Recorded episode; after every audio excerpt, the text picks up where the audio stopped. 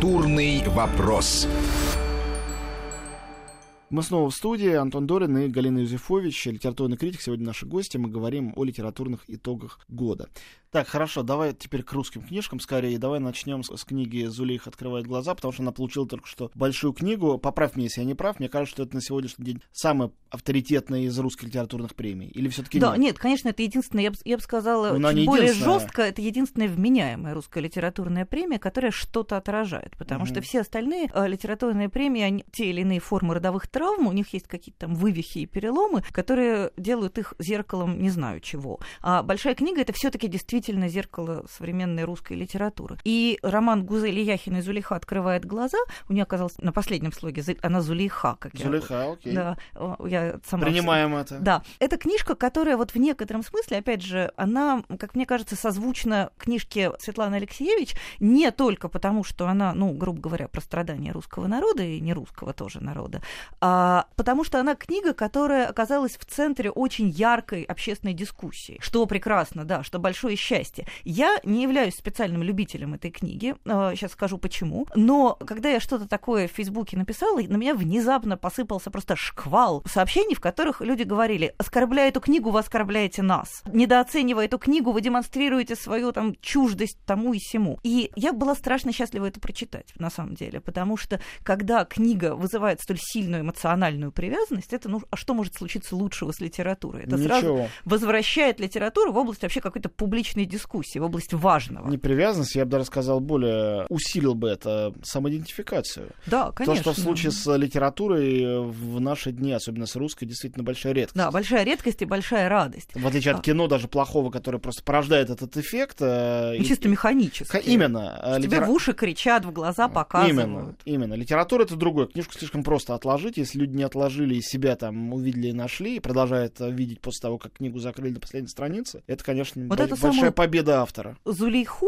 э, с собой проассоциировала какое-то безумное количество народу. При том, что вообще, когда ее издатель Елена Шубина сказала мне «держи и читай», я ну, как-то так взяла ее и положила рядом, потому что я решила, что книжка «Татарская деревня», автор которого я первый раз в жизни слышу, история про ГУЛАГ. Ну, ну, это дебют. Да, это дебют. Мне показалось, что вот все это это верный признак какого-то чего-то абсолютно мертворожденного. Потом я решила из уважения к Елене Даниловне это все почитать.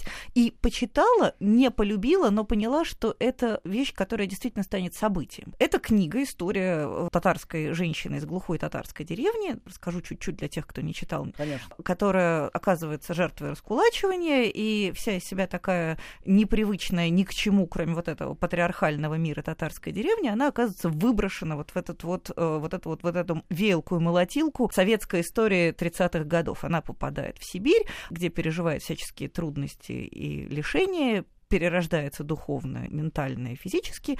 И история такого вот великого перелома на примере одной конкретно взятой судьбы. Объясню, почему я эту книгу не полюбила. Для меня она слишком прямолинейная и предсказуемая. Все-таки автор изначально ее писала как сценарий для фильма, и это очень чувствуется. То есть там все очень такое линейное и понятное. В тот момент, как только появляется какой-то новый персонаж, ты по каким-то его тактико-техническим характеристикам сразу можешь понять, он для чего и какую роль он сыграет. То есть она для меня показалась слишком простой. Но при этом в ней есть то, за что ее полюбили. В ней есть некоторое волшебство такое вот на- уровне слов и ощущений. То есть когда... Это бесценно. Да, это абсолютно бесценно. И за счет вот этого вот вербального такого текстуального чуда, когда там жеребенок дышит на героиню, ты чувствуешь тепло, а когда она стреляет в медведя, защищая своего сына, ты испытываешь ее страх, вот просто физически его испытываешь, такой киноэффект. А за счет этого происходит вот эта сцепка с этой больной, страшной темой э, всех этих репрессий и прочих советских ужасов. То есть внезапно это все из какого-то такого умозрительного сюжета становится сюжетом про тебя. То есть щелкает, и ты оказываешься внутри.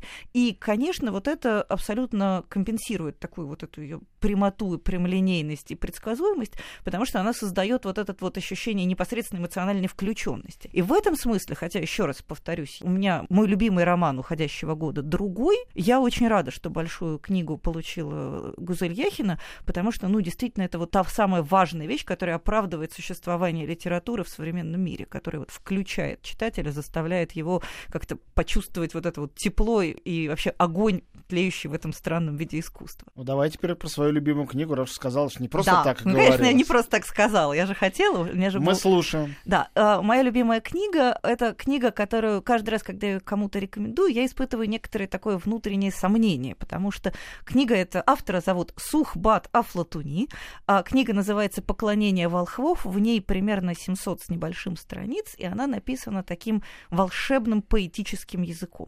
Согласись, все вот это вот сочетание, оно как-то не наводит на мысль. Меня ста- скорее интригует, чем какие-то другие. Ну, когда вот ко мне приходит человек и давит. говорит, а что бы такого вот почитать бы вот, и я понимаю, что я сейчас произнесу это, потому что я не могу произнести ничего другого, и я понимаю, что человек посмотрит на меня странно.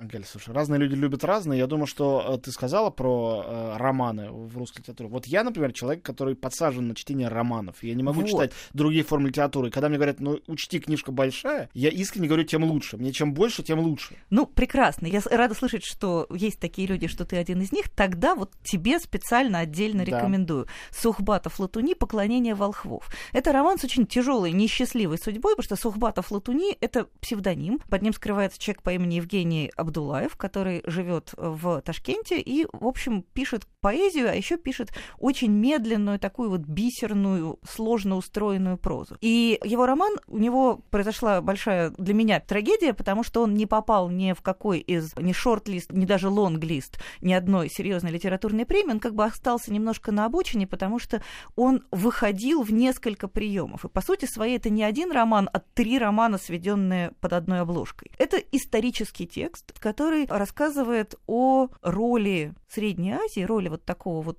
условного нашего русского Туркестана в истории России. Это история одной семьи с таким, таким пунктиром, прочерченная от условно-пушкинской эпохи, от 30-х, 40-х годов XIX века до начала 90-х годов века XX. Это три истории, нанизанные на довольно условную такую полудетективную, полуавантюрную, полу такую миражную интригу, посвященную такой странной секте волхвов, секте, которая поклоняется обломкам рождественской звезды, которая якобы является некоторым магическим артефактом, дающим ее обладателю некоторые преимущества. Мне кажется, что этот роман, который как раз очень так легко мапировать на карте русской литературы, он лежит где-то между творчеством Михаила Шишкина. Вот если нарисовать такой большой треугольник, в котором в одном углу будет находиться Лавр Водолазкина, в другом углу будет находиться письмовник Михаила Шишкина, а в третьем углу будет находиться, ну, не знаю, скажем, оправдание или орфография Дмитрия Быкова,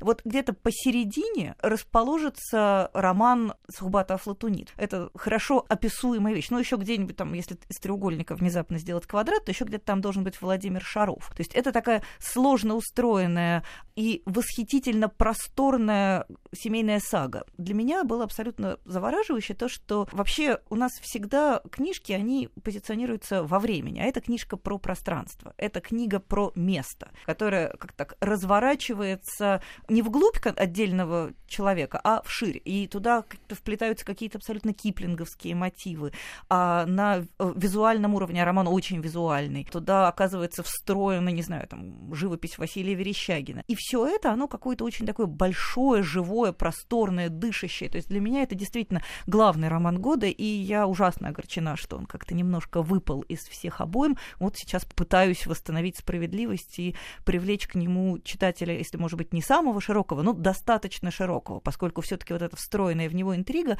она хороший механизм, она заставляет все эти шестеренки крутиться, то есть все работает. Галя, у нас остается, ну, буквально пять минут. Э, Я хочу, чтобы ты немножко рассказал об ожиданиях следующего года, да, 16 год. Что он может принести? Может быть, какие книги переводятся? Или какие книги, может быть, ты знаешь, пишутся? Да, я знаю, может быть, какие издано буквально пунктиром, не разбирая их, если ты вдруг знаком с этим текстом. Я только надеюсь э, увидеть по-русски, не для себя, потому что я купил уже по-английски, прочитаю так, э, но для всех, кто по-английски не читает, новый роман Джонатана Франзена «Пьюрити», который Да. получил, я знаю, очень хорошую критику в Америке. Даже многие сказали, что он, он лучше, чем «Свобода», и как-то свободнее, чем роман «Свобода». Я, это, я только пересказываю критику. А, я читала, прочитала его, конечно же, практически сразу. Я, поскольку я являюсь аддиктом, я, да, я тоже очень жду его по-русски. Меня а... как-то сразу вот заголовок э, напряг с точки зрения перевода. Я не представляю себе, что с ним делать. Пьюрити — это чистота, но это в то же время имя главной героини. Как это вот перевести? Пьюрити писать по-русски? Нет, я думаю, что его будут переводить, конечно, как чистота. Ну, то есть я еще не наводила справок у издательства, как они собираются это переводить. Ну, да. Мне кажется, что это роман он действительно лучше, чем «Свобода». Он, вот он как, как поправки. Вот он примерно такой же. То есть в моей персональной иерархии поправки великий роман, «Свобода» просто очень хороший, а вот это, наверное, опять великий. Но лично мое персональное главное ожидание должен выйти новый роман Евгения Водолазкина. Вообще не знаю, про что это будет. Мне ужасно интересно, я очень жду этого события. Говорят, что что-то новое нам должен написать Михаил Шишкин, что тоже... Довольно давно уже от него ничего да, не было. Да, он, было. поскольку он регулярный автор, он пишет по одному роману в пять лет, вот как раз-таки пятилетний период истекает, и вроде бы тоже обещают новую книгу Шишкина. То есть для меня следующий год обещает быть крайне увлекательным в смысле русской литературы. Я вот, что называется, запаслась попкорном, сижу, жду, потому что уходящий год с точки зрения русской литературы для меня не был восхитительным. А с точки зрения литературы не русской, что ты скажешь о том, что переводится или будет? Или вот Зебальдом и кольцами Сатурна? Кольца Сатурна должны выйти уже прям быстро, они уже перевод готов. Я не читала эту книжку, я знаю, что она относится к такой категории трудного чтения, в том смысле, что в ней нет абзацев, например. Mm-hmm. Но я с нетерпением ее жду. Вроде бы прямо в конце января уже должна быть на книжных прилавках. Э, спасибо большое. Э, гостем нашего эфира была Галина Юзефович, э, литературный критик. Мы говорили о книгах 15 года и 16 года. Спасибо. С Новым годом. Спасибо. Культурный вопрос.